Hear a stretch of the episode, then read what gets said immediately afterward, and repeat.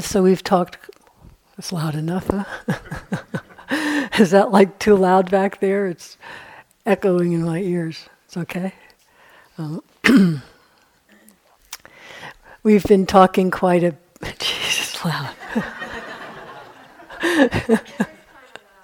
it is kind of loud, yeah. Oh. They told me last time it was too far away from my mouth. Now, that's better, huh? It sounds better to me anyway. That's all that counts.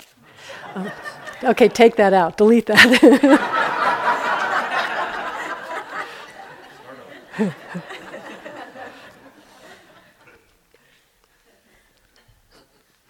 okay, third time. So, we've been talking a lot about the uh, the klesha, the difficult, um, distorting habits, mental factors, states of mind that arise all too frequently and are so familiar. And uh, a lot of our moment to moment mindfulness practice is in learning to recognize, to really meet, explore, not take personally. Really, uh, the whole practice is about purifying the habits of heart and mind, the habits of chitta. But as we've been saying all along, it's not our personal effort that does the work. All we do is put in the, the willingness to remember am I aware? Am I aware? Am I aware? And the steadiness of awareness is what allows wisdom to arise, and wisdom does the work of purifying the heart mind, the habits. So, what I want to talk a, a bit about tonight is, is one of the wholesome habits. So, actually, just to know that in the moments of pure mindfulness awareness, wisdom is present, in that moment, greed, hatred, confusion aren't. Even it seems like the mindfulness, the awareness is noticing greed. It's like, you know, two quick moments together. But in that moment of mindfulness, the greed, the aversion, delusion is not being fed, is not really present in that quick moment there are wholesome qualities that actually arise naturally. That you could say replace them, or more when Steve read that that uh, famous sutta about the, the mind is radiant, you know, and the radiance is hidden, obscured by the klesha, kilesas. So you could think of these wholesome, beautiful qualities as being the qualities that naturally arise in the appropriate, in response to the appropriate circumstances when the heart mind is pure, in a moment. One of the things I love about the way the Buddha talks about it and our experience, how the mind works, is it's just moment to moment. Every moment arising and passing so quickly that you know, that's the uh, impermanence part that can seem unsettling. But it's what allows for change, for cultivation, for development. So maybe you've seen here, you've had some really rotten moments, long series of rotten moments, but it does change.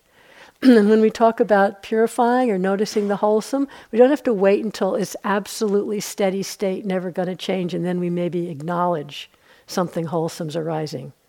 Just a moment just a moment.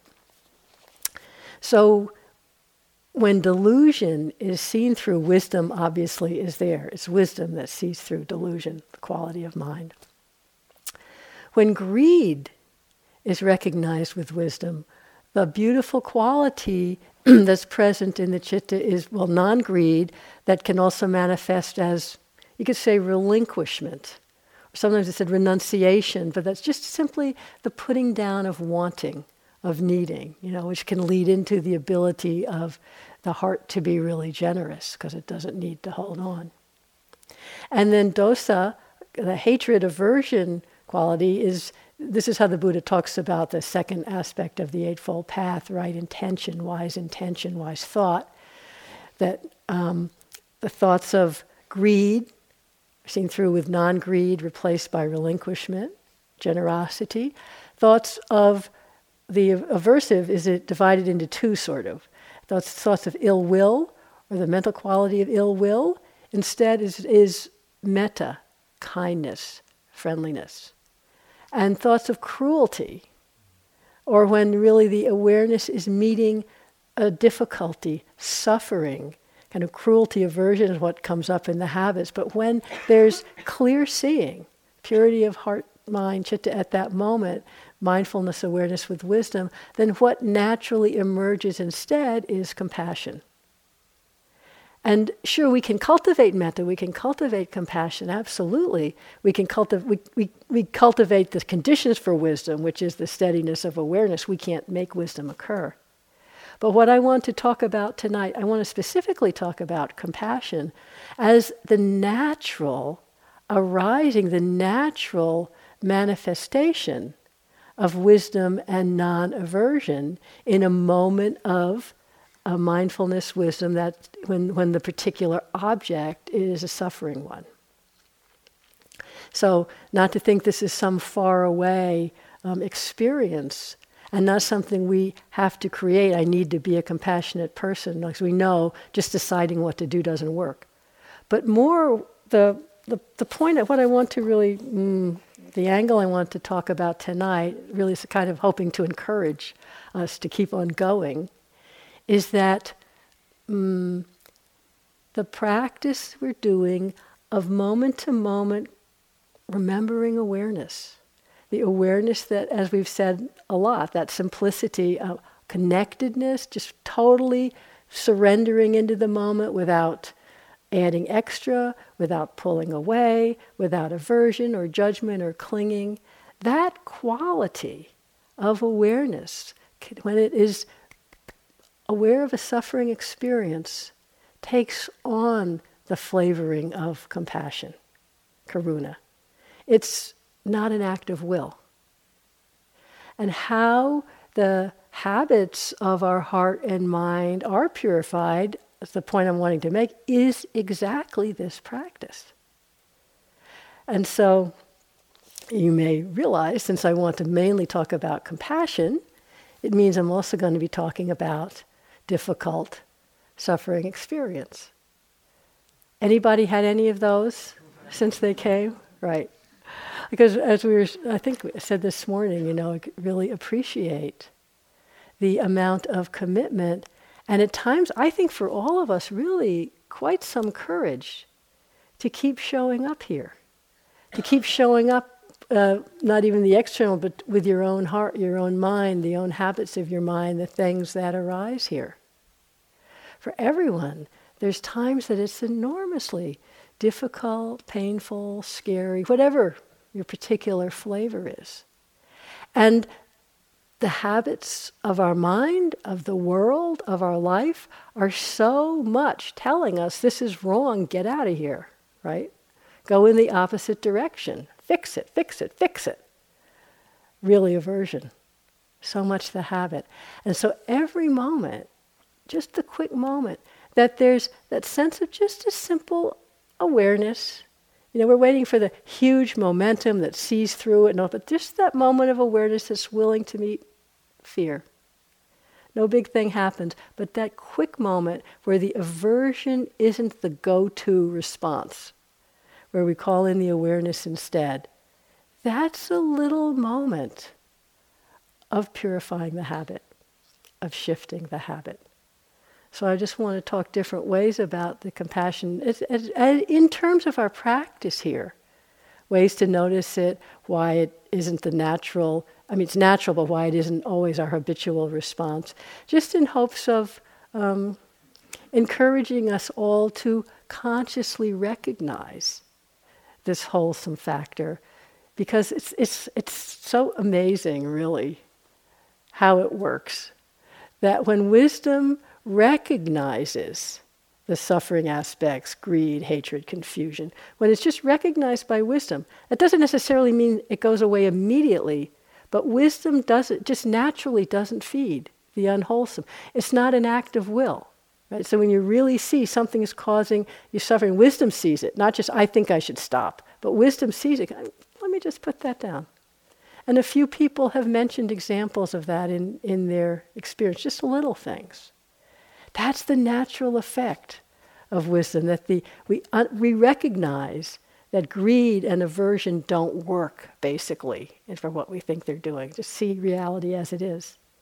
the other side is when wisdom, when the, when the purified mind, heart in a moment recognizes beautiful qualities compassion, wisdom, metta, generosity, that the attention of the wise awareness actually feeds and strengthens the wholesome.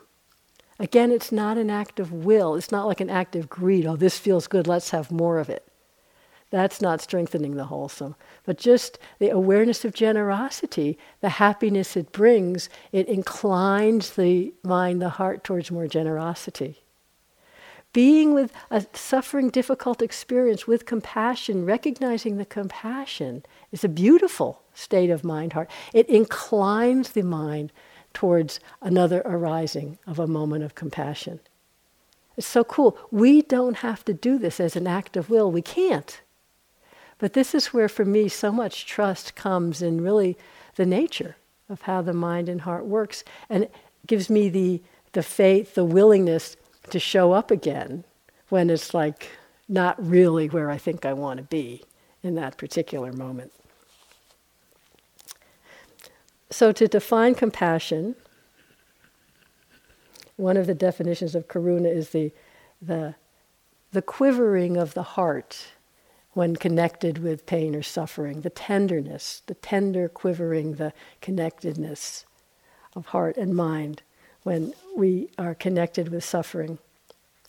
That's just the, the mental quality of it, the mental factor. It, of course, strengthening, when it strengthens into action, then it manifests as the wish to alleviate the suffering of whatever beings we're in touch with. And in um, the, the vastest aspiration of compassionate practice would be the aspiration to practice our whole life, to awaken with the intention of using our practice in order to help alleviate the suffering of all beings. So that's vast and beautiful and inspiring to me. But tonight I really want to talk in terms of our practice here, by and large. So the Dalai Lama is kind of, you know, the world expert on compassion, if we were going to look for one of the world experts anyway. He described, when it was asked, how does compassion develop in our experience? And he said, you know, it develops from deep insight into what suffering actually is. And guess how we get that deep insight into what suffering actually is?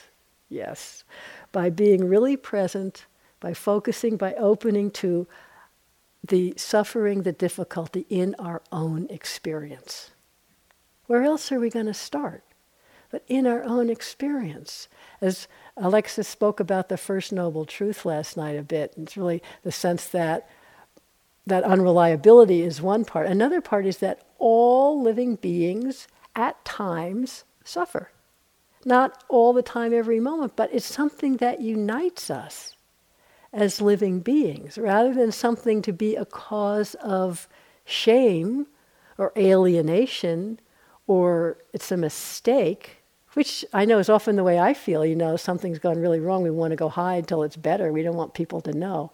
But actually, it's a source, it can be a source of recognizing our unity, our commonality. And he goes on, the Dalai Lama, to describe that by opening to focusing on our own experience of suffering, and obviously he doesn't say it, but it's with, with uh, mindful awareness, not with aversion, right? We could focus with aversion. We're clearly talking about with the mind that's pure in that moment, just recognizes it. He says, then it deepens to, with a, a, in strengthens into a sense of empathy, connectedness with other beings. So beginning with this just moment of being just fully present without agenda, without aversion or clinging, with a moment of our own suffering, in whatever way, big, little, doesn't matter. Moment after moment, by itself, it starts to strengthen into empathy connection with beings. It's sort of like my particular suffering in that moment becomes an expression of the suffering of all beings. I mean, we can think our way into it, but I'm talking just in terms of our awareness here. This really can happen. It often does happen. I remember, oh, many years ago, I was in in a hospital. I was in a room with three other women, and um, I was there for some days. And just one day, uh, when I wasn't particularly feeling sorry for myself, but just kind of looking around and saying, oh, wow, look what I'm going through. There's these three women going through their own suffering. How many people are in this hospital? How many hospitals are in this town? It was Northampton, not such a big town, but there's like four or five hospitals around. And then just keep spreading out, spreading out, spreading out. How many human beings at this moment are suffering some kind of real pain, illness? You know, it's vast. Our mind can't comprehend it. But that sense of uh, strengthening from, oh, poor me, to just, wow, this is the human condition. That's a quality of compassion, of unity. It takes us out of our isolation, out of our self involvement. And so, this is really why the difficult times on retreat are so important. You know, we always, I always think, well, later I look back, yeah, I learned a lot, it was so important. But in the time of it, or you go, yeah, I'm so glad this is happening. I'm really, no, this is the important, this is really the nub of the retreat. I'm so glad, you know. and I'm really lost in this total frustration for days. Um, but this is really where the rubber meets the road, you could say, of our practice, of awareness. And so I'm not saying I should, but this is where we can really start to explore. Because what's purifying, what, what's arising in our present moment experience, as we've said, is the how things have come to be in this moment as this moment's particular culmination of all the different conditions that have come together, which there's no way we can know what all the conditions are that brought this moment, is there? I mean, I love when I start thinking, don't start thinking about it because there's nowhere to stop. If you start, it's like Thich Nhat Hanh holding up the piece of paper and saying, you know, what's in this paper, and you can't stop anywhere. You start with trees and the water and the sunlight and the people that grew it and the earthworms that till the soil, and it goes on forever. Anything is like that. If you start thinking of the conditions that brought you to this moment, there's nowhere to stop. We're back at the Big Bang. You know, there's really, really no way to know what what is part of this particular condition. So that's just arising. You could say that's our past condition, that's our past karma. To sit here and go, I'm so bad because this is happening. I'm a failure because this is happening. I can't meditate. I'll never understand the pure mind because this is happening. That's, that's the habit of aversion, right? Turned inward, turned outward. That's our usual go to mode. But what's really purifying the heart and mind isn't that that stuff shouldn't be arising. That's out of our control, right? It's out of our control. But the way in that moment that awareness and wisdom is receiving that moment, that's where in that moment the heart mind, the quality of the chitta, the heart mind, is being purified or not. That's the place that the whole practice of purification of the habits of heart and mind is occurring. So you may not think it's much. You're frustrated, you know, okay, frustration is like this, and there's a moment of just being with it. You think, but nothing happened. It's still frustrating. Okay, that moment wasn't a moment of purifying the heart. That was an aversive moment. But the one before, oh yeah, frustration is like this. That is shifting the habit of aversion of heart mind. So that is just so important to start to and continue to recognize it. I find it not that you're expecting some big bang, but just to understand how this works. So, how do you recognize it? Nowhere else to go. Mindfulness, awareness in the next moment. How we pay attention, how the mind's meeting each moment is, is the process of purifying the heart and mind all the different practices, not just this one, are all working on that, on that level. So as I was saying, the habit so deeply ingrained in most of us when confronted with difficult experience. I like how Pema Chodron um, describes. She says, rather than talking about suffering or difficult or painful, why not, she says, substitute the word unwanted experience. I like that because it kind of it kind of describes really the experience. The experience is, I don't want this to be happening. Or if it really, I want it to be happening, but to someone else, not, not here. I'd like to read about it and feel compassion for that poor person, but I really don't want it happening here right now. Um, but I like that because it takes it right down. This is what's happening. So she, so it's so reflective, reflexive, really. When something painful, difficult, unwanted comes up, it's just the cringe back, the, the pull away, you know, and that's the aversion. That's just the habit. Let's let's get out of here. Let's protect ourselves from it, you know. And the fear can come. And there is a. She says, um, you know, many people when she's talking about um, compassion for all beings, people say, I have so much suffering of my own, I can't even be with my own suffering. You know, how can I open to the suffering of the world? It's too much to even think about.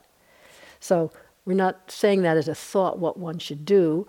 What we can do here on the retreat with our awareness is really explore both the reflexive action of the, re- of the aversion, anger pulling away when that's occurring, right? That when there's that kilesha, that distortion in the awareness, we notice it, right? Just what we've been saying. Notice the attitude in the mind when confronted with unwanted experience. Notice when that reaction is present, but notice when it's not present. That compassionate response of simply being able to be present with the unwanted without adding anything extra. Pema Chodron again, she talks about um, how really at core we, we have this tender heart, this real tenderness. That's that quivering of the heart when connected with the unwanted, with difficulty. But our, our training and our fear and, and the difficulty of it is so that we are going around as if we're trying to protect ourselves from feeling You know, it's scary, right? She uses the image of a sea anemone. You know what that is? A kind of a, an animal, I think it's an animal, in the sea that has long tendrils, very soft core that has long tendrils, and if anything even gets near to touch it, it shuts down, you know, to protect the very soft heart. And she says, we're kind of like that, but we're using aversion to protect. And the very act of protection is what's increasing our confusion, our distortion, our separation. Pema Chodron.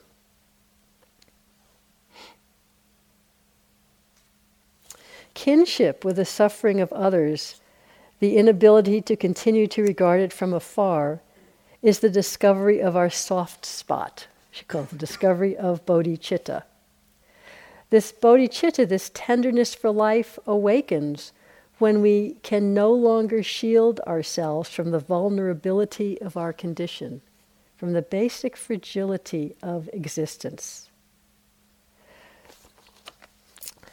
But when we protect ourselves so that we don't feel that pain, that protection becomes like an armor, an armor that imprisons the softness of our heart. We do everything we can think of not to feel anything threatening. Does that sound familiar? We try to prolong feeling good about ourselves. But then we end up, she says, I love this image, spending our life all tensed up like if, if we were sitting in a dentist chair our whole life. You know, I can really relate to that. But you know, this is the habit. And this is the belief, you know, no, this should not be happening. That's the misunderstanding of the First Noble Truth.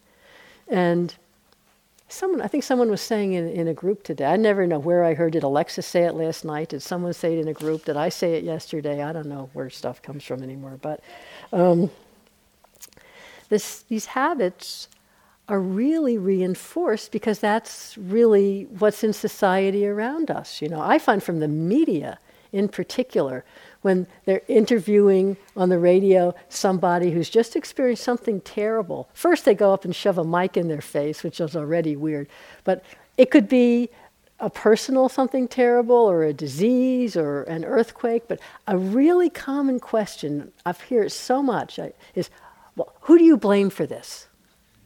You know, oh, who do you blame? Who do you blame? As if, of course, there's someone to blame. This bad thing happened, and the first thing we better do is figure out who to blame.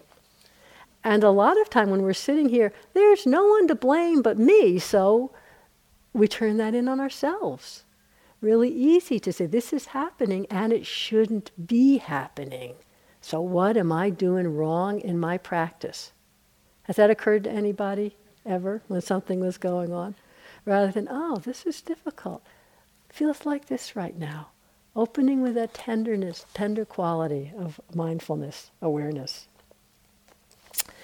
But no, it's like, no, who do we blame? This is wrong. It shouldn't be happening. Immediately, aversion comes in. The Buddha, talking to some followers, says, When one dwells, when one lives with a mind obsessed and oppressed by ill will, and just so you know, he goes on to says the same thing about greed or lust and about delusion and confusion. But here we're talking about ill will. When one dwells with a mind obsessed and oppressed by ill will, and does not understand as it really is the escape from the arisen ill will, on that occasion, one neither knows or sees as it really is one's own good, or the good of others, or the good of both. So just, you know, explore that. Next time you notice some unwanted experiences occurring thoughts, emotions, a sound, someone else's behavior, your body doesn't feel good, whatever it is. And if you see the awareness is recognizing that immediate knee jerk, mm, this shouldn't be happening, you know, no, what can I do to fix it? Just kind of notice the quality when the mind is obsessed, oppressed by ill will, there's no way to see clearly. Whatever we try to do to fix it, coming out of that ill will just isn't coming from any kind of clarity. We can't see clearly what's good for ourselves, what's good for another, what's the good of both.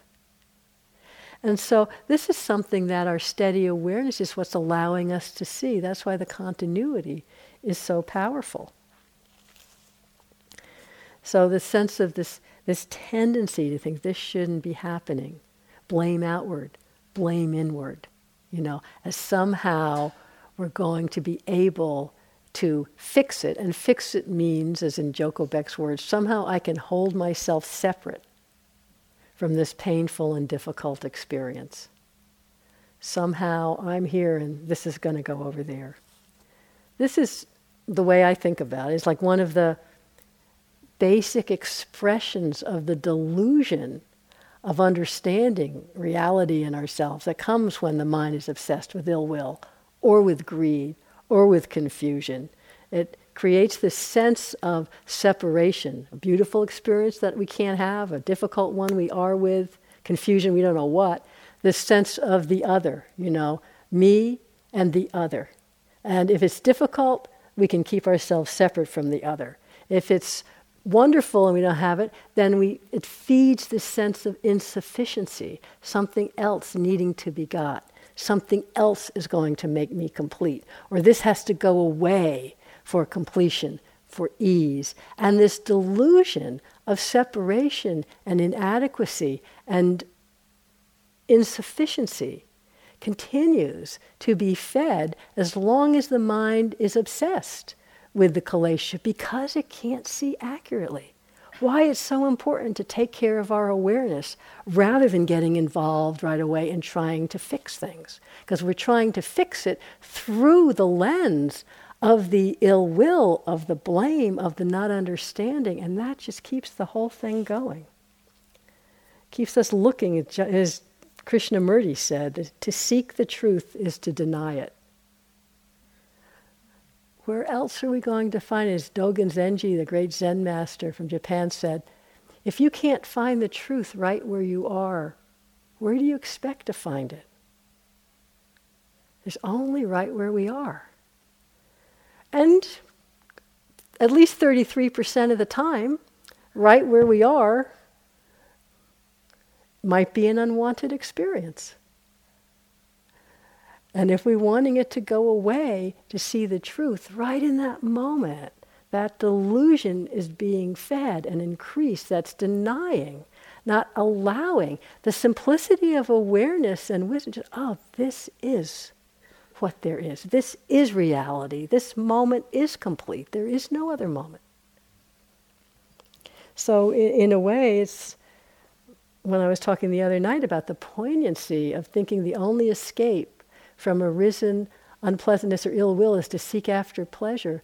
This is really the deep poignancy. It's what keeps our confusion spinning, our sense of, of incompleteness, inadequacy, loneliness, self centeredness spinning. The, the quality of awareness, wisdom that just is present with openness, that tender heart in whatever unwanted experience. That's not only the arisen compassion, that's the wisdom, that's the freedom just in that moment.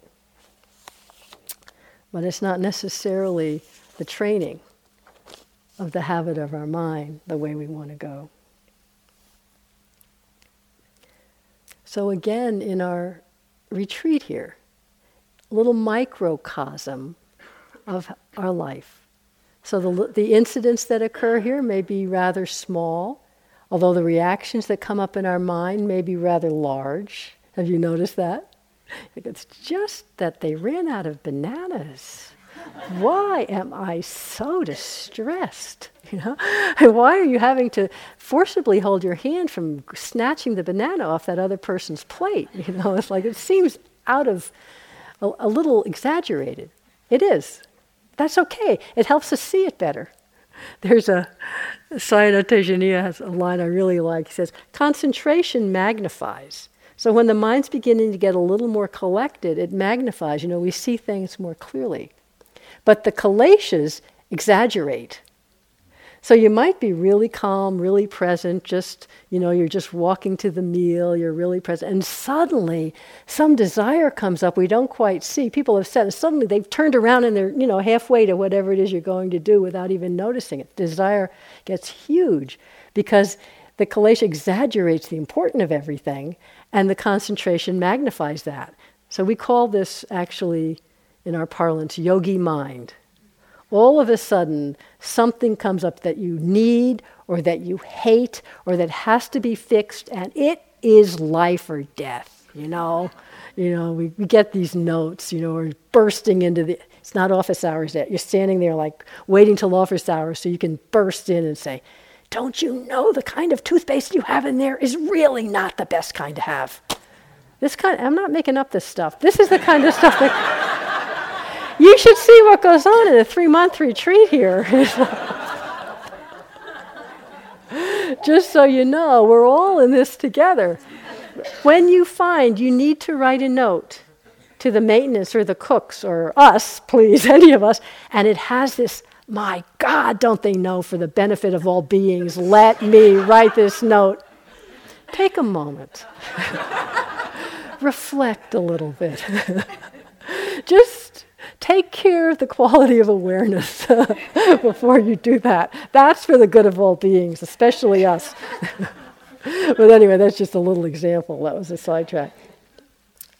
But in terms of our practice here, in terms of recognizing the difference between the kind of knee jerk reaction of shutting down, protecting the soft heart, fear, aversion, blame, and that but just the simple resting at ease in whatever arises that manifests as compassion. The circumstances here all we need. This is where we start. There's like a whole book Pema Chodron wrote, start where you are. We start where we are. Each little or big thing that arises that's unwanted is in this moment the place of practice. And it's all that we need. The circumstances of our life are all we need. I want to read this little um, story from Milarepa. You know, he was the great Tibetan, most famous Tibetan yogi from, oh, centuries ago. And he it's called he lived up in caves, you know, for years and years and years, and really considered one of the most, you know, awakened beings coming out of Tibet. And he wrote many, many, many songs uh, from his practice. I'm very just reading little hints of this one, uh, but it speaks to this, you know, in a kind of mythical way. So he's been up in his cave for who knows how long, years, right? And so he was out, uh, and his mind became blissful, and he was carrying some wood back up to his cave. So this is when you're having a good day. His mind's blissful, you're carrying wood up to the cave, everything's copacetic, the practice is going well. When he arrived there, he found in the cave seven metal demons with bodies the size of thumbs and eyes the size of cups. Okay, that's weird. Some were making fire, some were bringing water, some were grinding tsampa to eat, some sat performing various magical tricks. So, what I get out of that is they've moved in, right? They've moved in. Like Steve was saying, you don't realize they're visitors. They've made themselves at home, these demons, doing all different. As soon as Mila saw them, he became frightened. And this is our normal response. So he, he meditated on his deity. He uttered a subjugating mantra, you know, you guys go away. He performed a, a gaze to scare them off. He aroused his deity's presence. So we're doing all the things we can do to make that go away, those demons, right? Then he meditated on compassion and friendliness. that's the last. But he was still unable to pacify them, you know, because that's our, so he thought, well, these must be local deities. I've been here for a long time, months and years, but I have not praised them. So then he sang a song of praise to these, you know.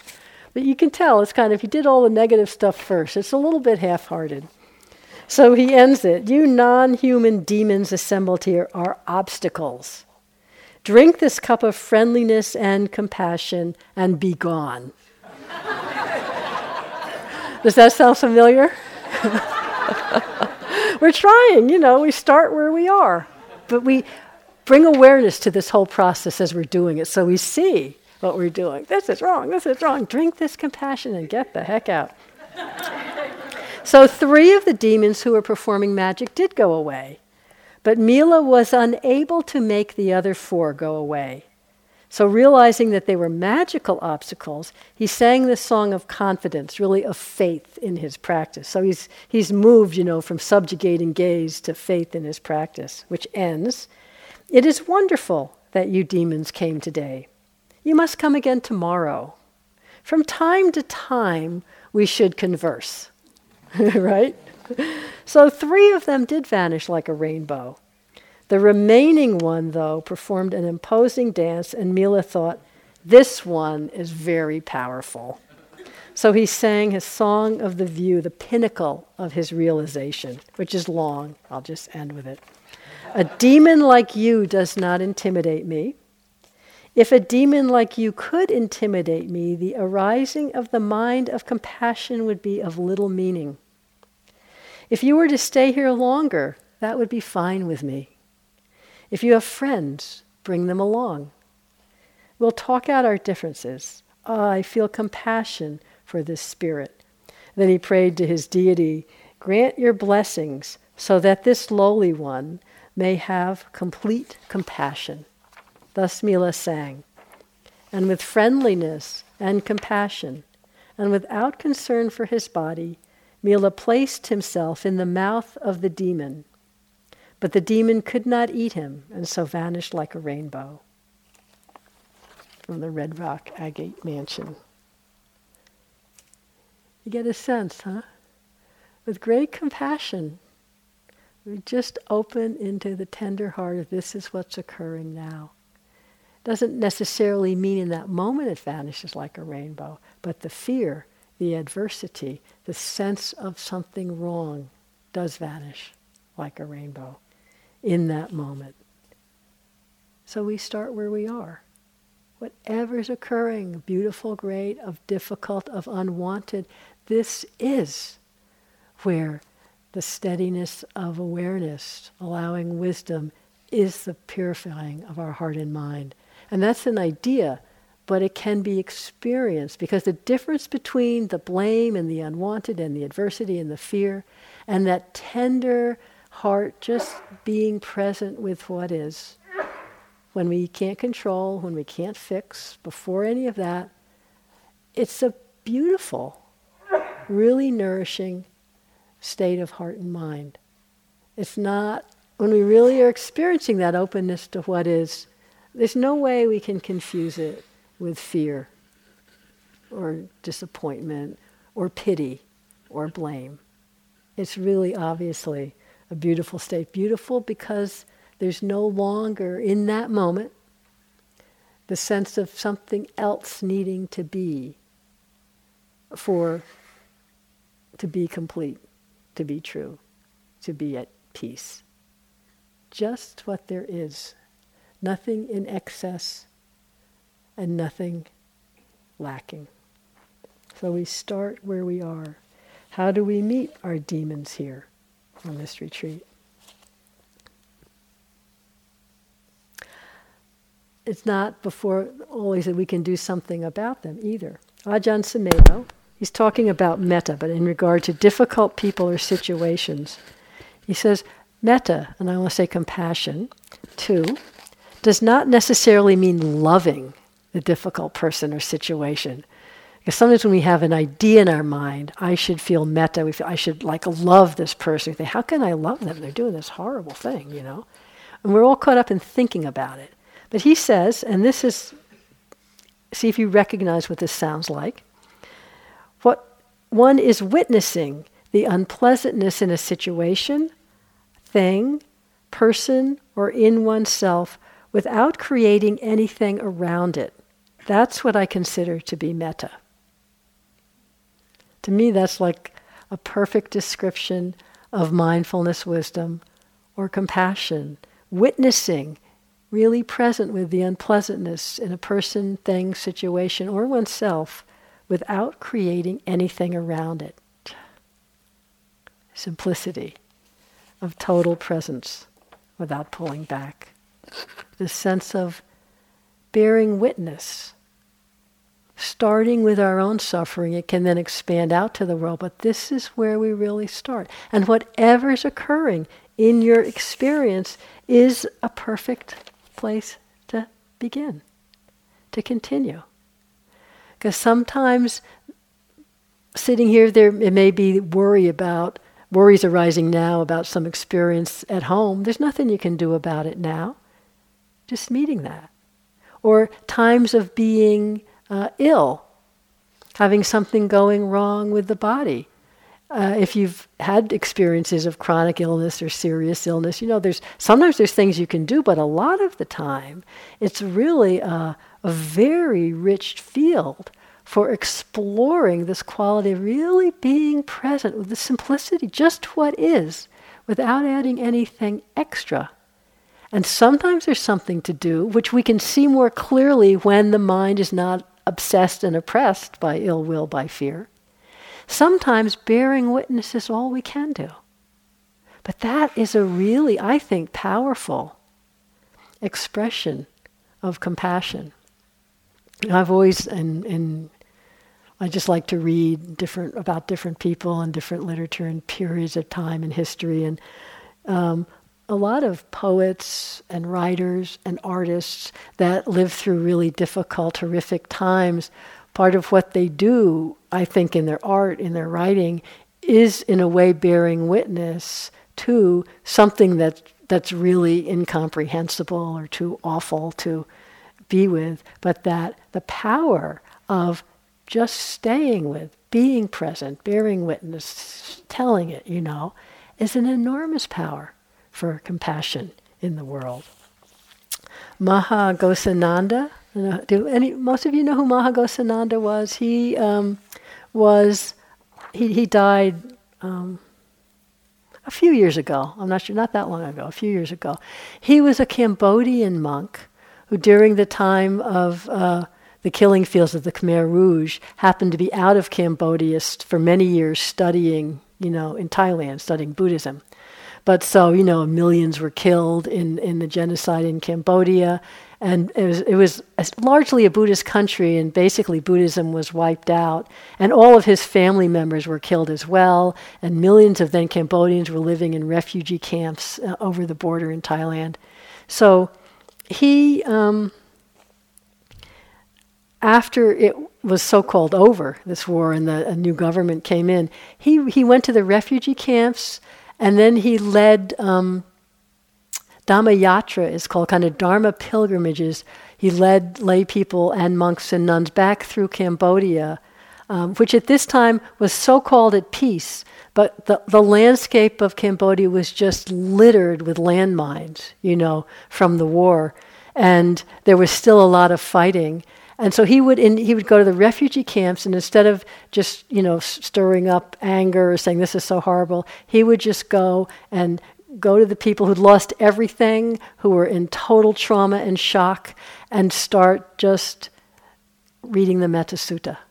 You know, he would go in and read from the Dhammapada. You know, um, hatred is never ended by hatred. Hatred is only ended by love. I mean, it takes such a knowing, you know, to go into such a situation and say that to really teach it, but because it's the truth, it would really inspire. And people were coming from a Buddhist background. Anyway, in terms of bearing witness, then, he led many of these Dhamma yatras through the mined land of Cambodia and he'd be going, and even there were soldiers with guns, they would stop and put down their guns and come and kind of offer flowers or bow. People that are uh, the poor people that were still living there, that hadn't seen a monk or any kind of peaceful um, witnessing to what's been going on in so many years.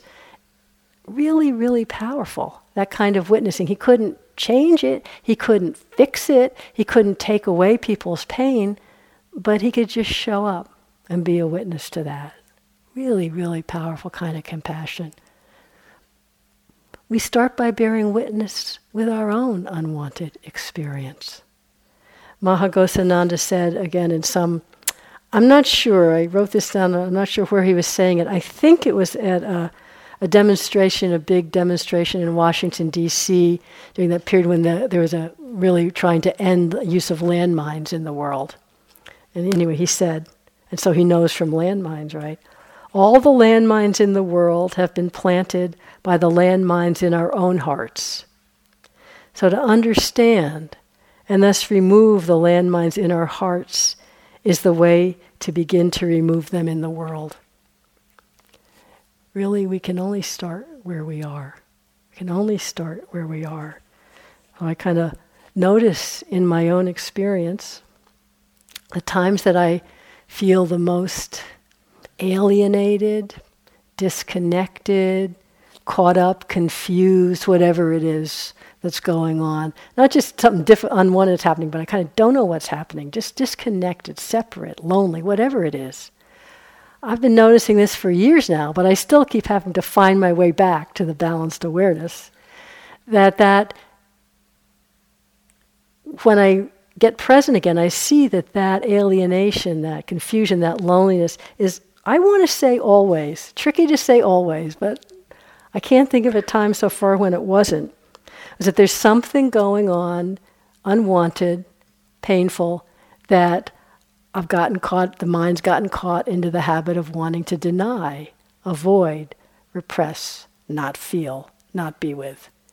And it could be some painful experience in my own body or mind, you know, my own habits, or a physical uh, problem that I hadn't looked at for a while and it's back, and no, this isn't back. No, this isn't what's happening, right?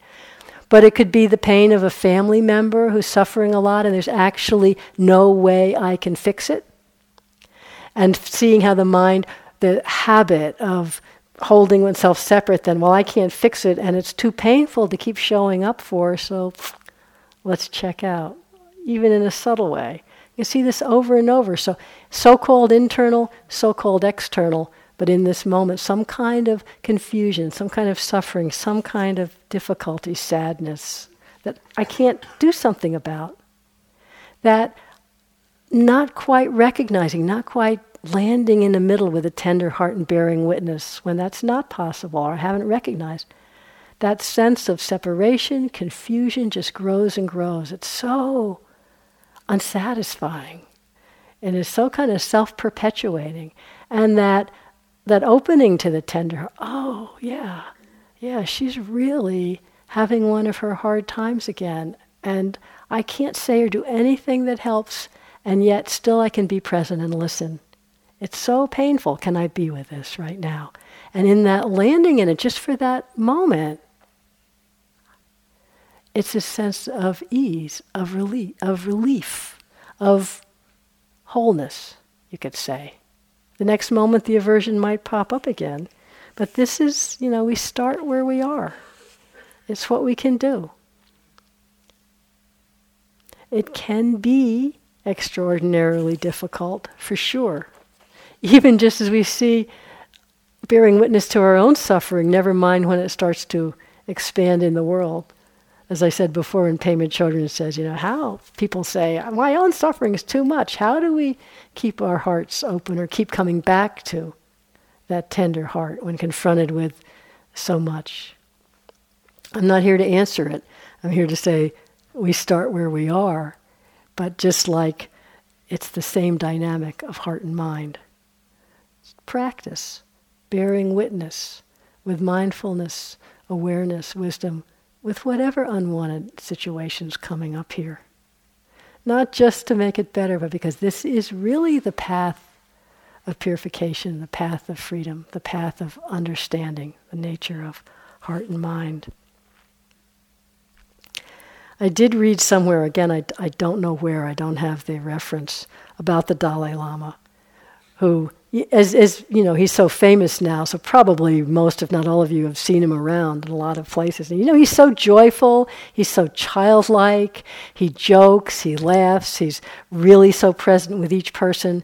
And you know, someone was asking him, How can you do that? Because he also, being the spiritual leader of the Tibetan people, is so that every time a new person would escape from Tibet, whether as a monk or a nun or a lay person, they make their way to Dharamsala to talk to His Holiness the Dalai Lama, and they tell him his whole their whole story. So how many millions of stories of loss and death and imprisonment and torture, you know, has he heard? You know, and so present is that he's so present with each person. So if someone's reciting their story, he's really there with it, crying with them, you know, feeling with them. So so present. 100% present. And then they say, How are you not continually overwhelmed? But they watch him, and so he's really there. That conversation ends. Person's gone, and he's really with the next person. And he could be laughing like a child with the next person. You know, how can you do that? You know? And he's saying, because he's so, when he's with that person, totally present without the resistance, without the aversion, without adding anything around it. And so it's totally that moment, and when it's gone, it's totally the next moment. You know, because it kind of passes through. There's not the residue, not the clinging of fear, of me, of aversion. It's just, this is what it is. So fully present without adding anything around it. The next moment could be a moment of total joy. Okay, a lot of our experience isn't going to be quite like that right? Just watch it.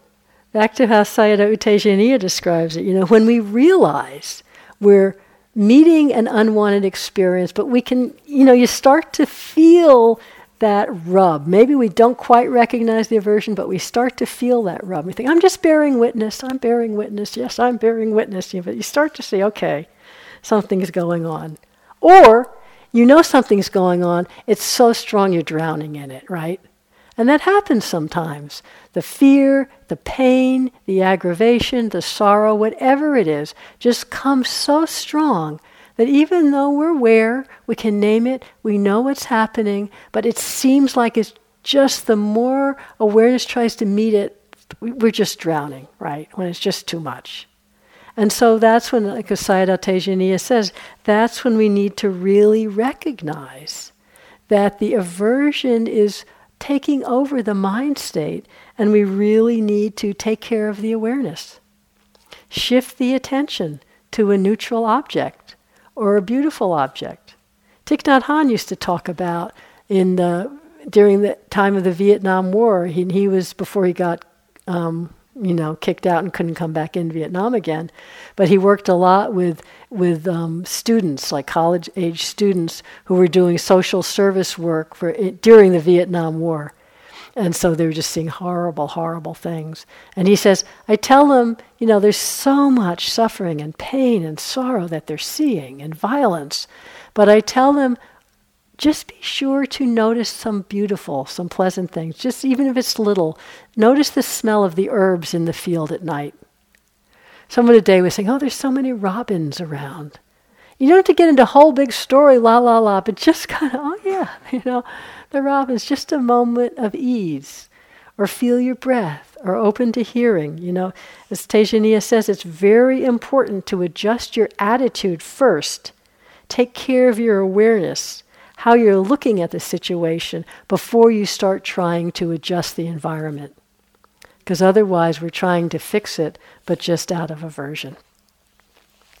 And we can be practicing trying to fix, but with that cloak of aversion coloring everything.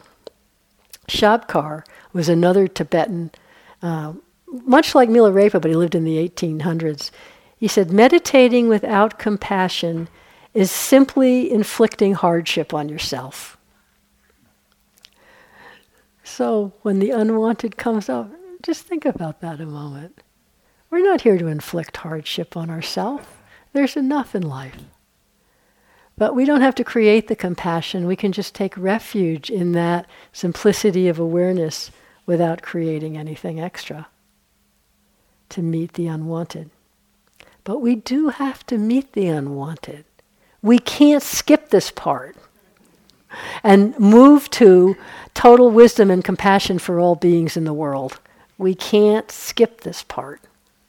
So, really, if we can appreciate the power of it, to see that once we can take care of our own awareness, can adjust our own attitude, that's when we really can move into compassionate action in the world. So I've been talking about it in terms of practice and looking here, and not so much about acting.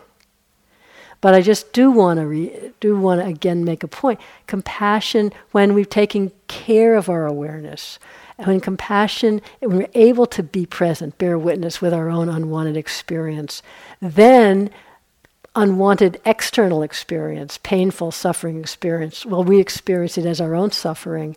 We're able to be there. We're able to see what can be useful and act not from aversion, but we see choices in a clearer way. Martin Luther King, uh, Martin Luther King said, talking about nonviolence, nonviolence means avoiding not only external physical violence, but also internal violence of the spirit. You not only refuse to shoot a person, you refuse to hate them. So we're kind of starting in the reverse way. We're starting by not hating the suffering we're experiencing, the unwanted experience in our own experience. When we don't hate that, when we're cultivating nonviolence awareness, then when the hateful is external, we have the kind of the grounding to be with the hateful experience and meet it from wisdom and compassion. At least we have the grounding where to start from. I just I had so much else, but I'll stop. I just want to end then with this from Mingyur Rinpoche. He's another wandering Tibetan practitioner living in caves right now, right now. He, he, he wandered off two years ago. He was, went on a three year retreat. He's Tsoknyi Rinpoche's younger brother. But he, he went to Bodh Gaya, but then he just vanished in the night. He didn't take his passport, he didn't take any money, he didn't take a toothbrush. He went off. Just like Milarepa, you know. It's really, it's kind of cool. So a couple of years in, he ran into one of his very devoted disciples who was with him a while and then left. I just want to read a little bit. He sent this letter out with his disciple. So he's really been wandering around in Nepal and Tibet with nothing, practicing. Okay, he said, I have experienced feelings of happiness and suffering, rising and falling like waves on the surface of the ocean. At times, food and clothing have been hard to come by, and I have felt cold, hungry, and thirsty. Even when I have begged for alms, I receive nothing but insults and harsh words. At other times, I have received food and clothing effortlessly, without even asking for them, and in my mind it felt as though I were enjoying the pleasures of the gods. While I have experienced both happiness and suffering, the most important thing is that a deep and heartfelt sense of certainty has arisen in the depths of my being, such that no matter what happens, I know that the true nature of these experiences, their very essence, is that of timeless awareness and vast compassion. While all beings have great wisdom and compassion, this is not always apparent. And this is simply because they have not recognized what they already have. So, from my heart, I sincerely encourage all of you to practice diligently as well. Practice awareness, he says. So, thank you for your patient attention.